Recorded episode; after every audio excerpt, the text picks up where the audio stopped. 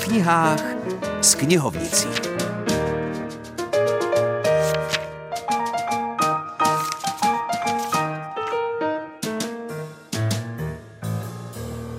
Dobrý den, dnes z knihovny Husického muzea v táboře pře redaktor Filip Černý a zdejší vedoucí knižních fondů Monika Vlasáková. Jestli máte pocit, že je život těžký, že hodně pracujete a málo vyděláváte, tak sáhněte po almanachu Čechy, Morava, Vídeň.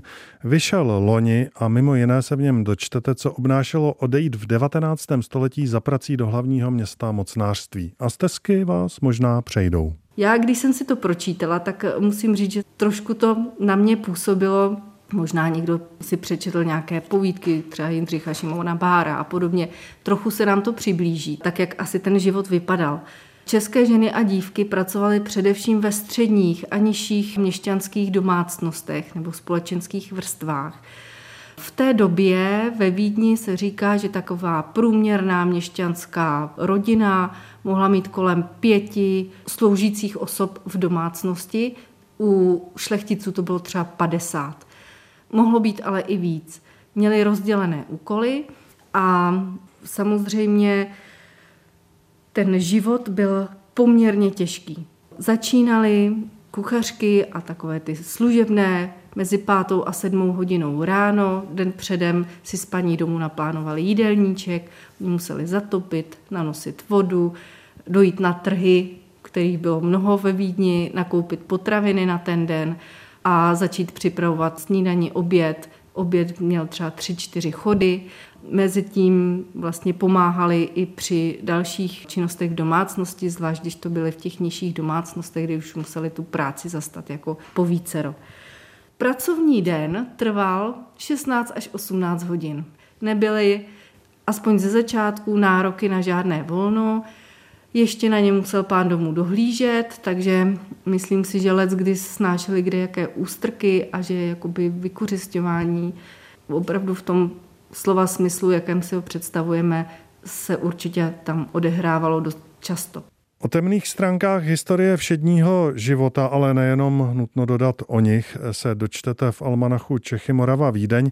Teď ale opouštíme naše bývalé hlavní město a přesouváme se k nám na jich Čech, do Velešína. A pozor, nesmíš se do Lazebnice zahledět, tak jak to před lety Václav IV. král udělal. Zamiloval se do Zuzany a všechno si tím podělal.